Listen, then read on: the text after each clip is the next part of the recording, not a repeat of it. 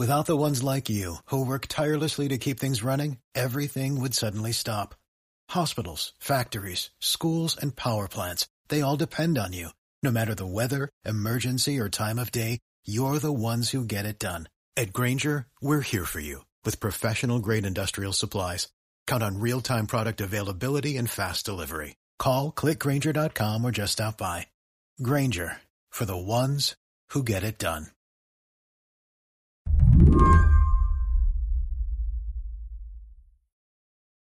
Hello? Hi, Lauren? Hi. Hi, it's Celeste. Earlier this week, I called Lauren Kirchner. She's an investigative reporter at The Markup who loves to dig into official records and pages of data. A couple of years ago, she took a close look at the algorithm that produces risk assessments in courtrooms. These risk assessments are used to help judges decide whether to grant bail or not. They're based on automated background checks, and they produce a score that predicts how likely it is that an individual will commit a crime in the future. We actually did a show on this earlier this year. Lauren found that the risk assessment scores, which are seen as objective, are actually biased against black individuals. This year, she discovered that the same technology is being used in a wholly different situation. We got a tip from an attorney who had heard about a risk score given to tenants that were being used not only in the private market for landlords, but also um, in public housing authorities. And so I got intrigued to learn about these tenant screening reports. I wanted to learn where they were being used and which companies were most common. Two simple questions that turned out to be very difficult to answer, partly because there are so many companies doing background checks, and partly because every company seems to use a different system to produce their reports. Lauren discovered that landlords are given an incredible amount of information about prospective tenants. Landlords have used credit reports for a long time, but these background checks go beyond your payment history and outstanding loans. They can also list arrest records, traffic tickets, small claims court filings, evictions, and child support history. And it takes all that information and compiles it and conveys it to the landlord. And sometimes the landlord, in getting a tenant screening report, will get the full information that has been compiled about this person who's applying for an apartment. Or sometimes they'll just get a risk score or a thumbs up or thumbs down, you know, a, a recommendation that the landlord either accept or deny this person for their housing. If you get a thumbs down, you are often denied housing. It's that simple and that report can follow you wherever you go, making it difficult to find anyone who will rent to you or give you a loan or a cell phone contract or a job. The kinds of decisions that these background checks are involved in are really high stakes decisions. You know, if you have a mistake on your credit report and you can't get a loan for a house that you want, or if you have a mistake on your criminal background check and it looks like you're a felon and you can't find a place to live. I mean, these are these are really important moments in people's lives. This can be a problem, even when the background checks are accurate. But Lauren found these reports that decide whether you deserve housing are frequently wrong. Background checks are seriously flawed, and no one seems to be regulating an industry that wields so much power over our lives. Today on the show, the murky business of assigning scores to our lives, the damage caused when those reports get it wrong, and how these mistakes could make the coming eviction crisis even harder on vulnerable Americans. I'm Celeste Headlee, filling in for Lizzie O'Leary, and you're listening to What Next TBD, a show about technology, power, and how the future will be determined. Stay with us.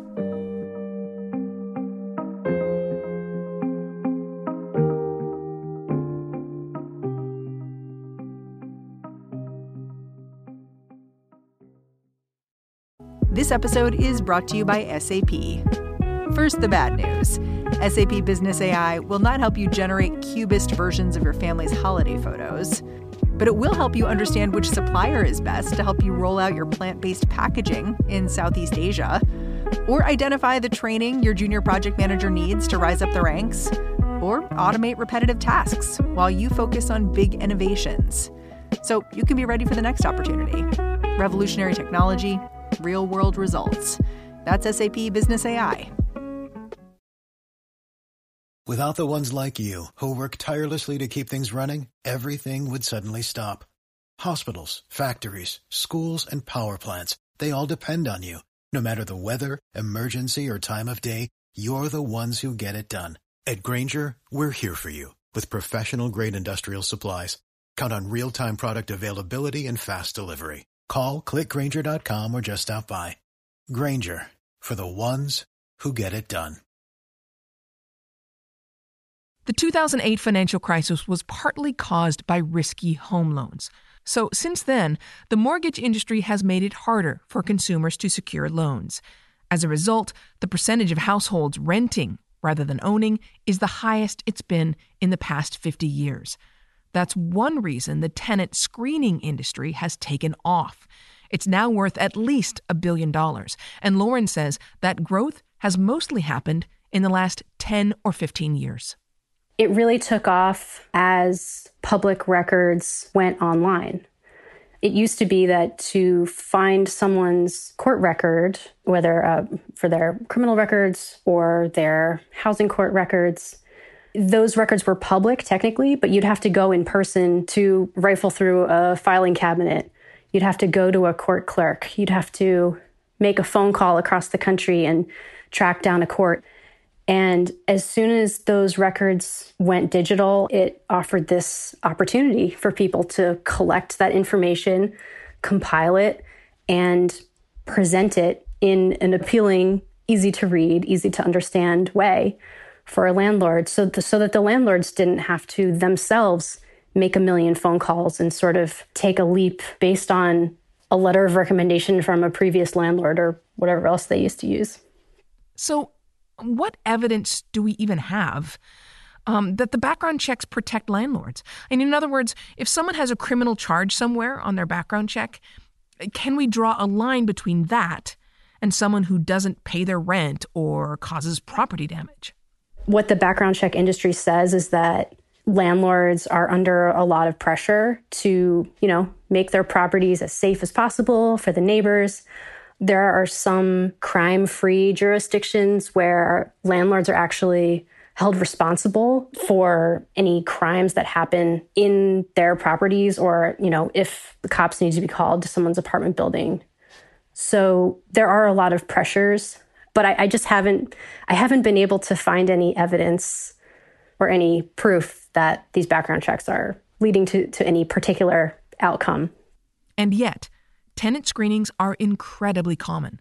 The credit bureau TransUnion estimates that 9 of 10 landlords in the U.S. use them, and the reports are a major factor in landlord decision making. That's why a mistake in a record can be so devastating. So let's talk a little bit about the mistakes that get made. And the first one is this thing you guys referred to as zombie data. And this is where I guess it's information about you that just won't die, right? It's um, it's things that were on your record that were supposed to have been expunged, but they weren't. How does some of this information that's supposed to be removed from people's records, how does it end up cropping up in these background reports? It's really a side effect of the crazy, confusing data economy that exists all around us whenever someone has any kind of encounter with law enforcement or any experience with the criminal justice system, every agency in the system is creating records about them all the time. So when you're arrested, when you're indicted, when you're prosecuted, when you're tried, when you're sentenced, when you go on probation, all these different agencies have records about those things. Now, if you live in a jurisdiction where you're able to expunge some of those records, those records, according to the courts, should no longer exist. Those records legally do not exist. However, if there are records that have already been captured by data brokers, they don't necessarily go back to make sure they are updated. Can you give us some specific examples? Tell me the story of someone who got caught up in this kind of trap. So, in my story, I write about a man who had some felonies in his past. He went to prison for those felonies for, uh, I think, two or three years. And when he got out, he was able to get those records expunged and was sort of hoping for a fresh start with his life. And when he went to apply for an apartment with his wife and child, they were denied because those three felonies from his past showed up. But not only those three felonies, he had a list of 29 felonies. And 29 felonies is pretty shocking to see. Yeah. That makes you look very dangerous it makes you look like not the best applicant. And what had happened was, although his record had been expunged from the court, the background screener in this case had apparently gone to the Department of Corrections and found his prison records, which listed the crimes that he was in prison for and 26 other crimes, which were actually disciplinary infractions, minor things that he had done wrong and gotten in trouble for. So, like this one example was he had gotten written up for sexual harassment because he had told a prison guard to kiss his rear. And it was listed as a felony because he had been imprisoned for felonies. So, this was just a, a record that was easily misinterpreted and then displayed to the landlord. So, he was obviously rejected from that housing. These records that won't die are just one type of error that can show up in a person's history. Some people have also been rejected by landlords because they have a common name, so common that a background check returns the histories of many other people whose names are the same or similar. There was a man named Leon Howard in Georgia who said he was denied housing because he himself had no records, but he had uh, criminal records from someone named Lonnie Howard and eviction records from someone named Linnea Howard. You know, these records belong to people who have different names than his own, and those names are displayed on the report, but he's he was still denied. And and that happens because of something called a wildcard search, where they'll be searching for, you know, the first few letters of the person's name and then an asterisk to to I guess look for different variations of that person's name. Or sometimes they'll pick up someone who has the same name, but a different date of birth, but maybe a similar birth year or something like that. And so these inexact matches can really cause problems for people. And and when you just hear about it, it sounds like an, just an outrageous mistake, but it, it does happen all the time. I mean, I imagine, especially if your name is something like Lisa Smith or Matt Jones or something, you probably um, you probably get confused quite a number of times. Yeah, one woman I talked to for my first story, Samantha Johnson. Samantha Johnson is a very common name, and she has just countless times been rejected for housing and and jobs. Uh, because she keeps on getting mixed up with so many different Samantha Johnsons across the country a year or two ago, she went to apply for an apartment in St. Helens, Oregon, where she lives. And the background check that her landlord got was just staggering. It was just pages and pages and pages of rap sheets. I saw it, it just kept going on and on and on. And it was crimes like meth distribution, burglary, theft, assault, lying to a cop, jumping bail. It just went on and on. And it was, these crimes were attributed to people who lived in Kentucky, Minnesota, California, North Carolina. Some of them had her same name, but a different date of birth. Some of them had her first name, but not her middle name, or her last name, or part of her date of birth. Some of them had someone else's name, but that person had used Samantha Johnson as an alias when they were arrested. It was so, so much information. And of course, the landlord, when he got it, was just totally overwhelmed. Another problem, Lauren says, is how hard it is for people to get their faulty background checks fixed. There's one estimate there are 2,000 background screening services operating in America, and that's totally an estimate. They are under no obligation to register with any agency or anything. Basically, any person with a computer who can Google for somebody's name or go in person to a court and look up someone's court records can say that they're a background screener. So that's a problem too when people are denied housing or a job because of a mistake on their background screening report, they can go to that company and request a correction and make sure that that doesn't happen again. But if they apply to another apartment or job that uses a different company's background screening service, then they might run into that same problem again. Samantha Johnson, she's she's an example of someone who this had happened to her before so many times because every time when she corrected her record with a background screener, the next time she went to apply for something else, it would just happen again because there are so many different companies doing this. We'll be right back.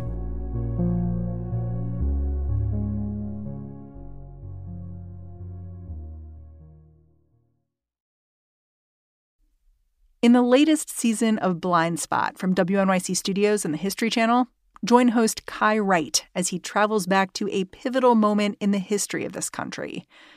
Decades before COVID 19, a virus tore through some of our most vulnerable communities while the wider world looked away. Throughout the season, you'll meet people who demanded that they and their illness be seen mothers, children, doctors, nurses, nuns, and sex workers all leading to a woman who literally helped change the definition of AIDS. Blind Spot, The Plague in the Shadows. Listen wherever you get your podcasts. Taiwan with today in the Middle East. What happens in Ukraine has consequences for what's happening around. AI. Hello, listeners. I'm Gabrielle Sierra, host of the Why It Matters podcast from the Council on Foreign Relations. Look, the world of international affairs can feel overwhelming and complex, but it also shapes our lives every single day. So it pays to know what's going on out there. Why It Matters is a foreign policy podcast for the rest of us. And with a little bit of humor and a lot of questions, we're here to break down global topics and bring the world home to you. So join us every two weeks on Why It Matters wherever you listen. So, what is the recourse if this happens to someone?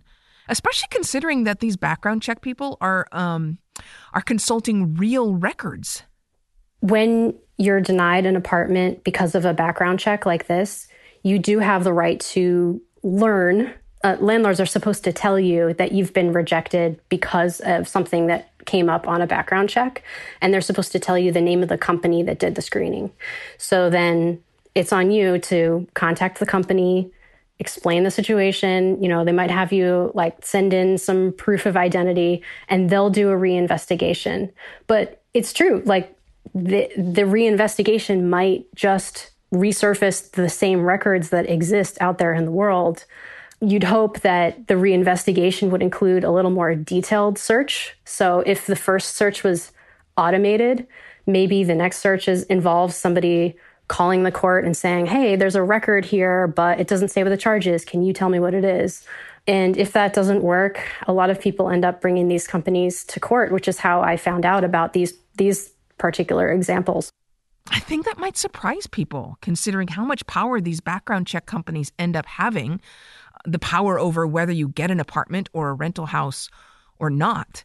And there's not a lot of, there's no process set up really for protest or I guess compensation if it turns out that you lost an apartment because of a faulty check. Is that correct?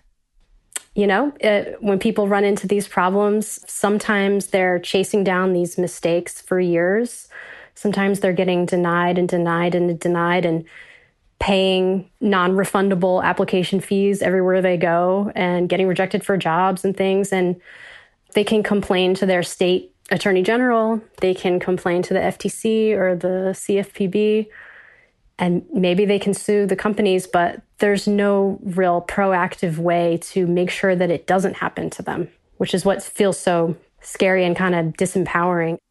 Lauren has spent much of the past year reporting on these automated screening reports, and she's watched as the coronavirus led to massive layoffs, especially for lower income Americans.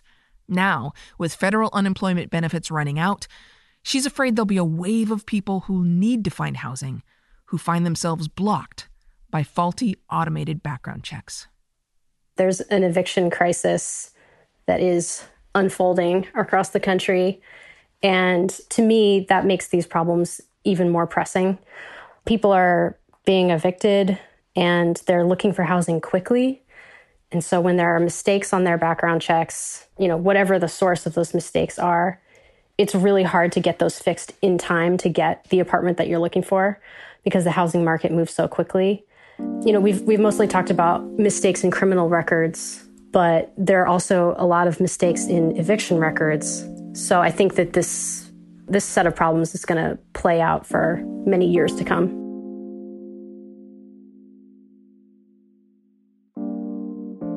Lauren, thank you so much. Thank you so much for having me.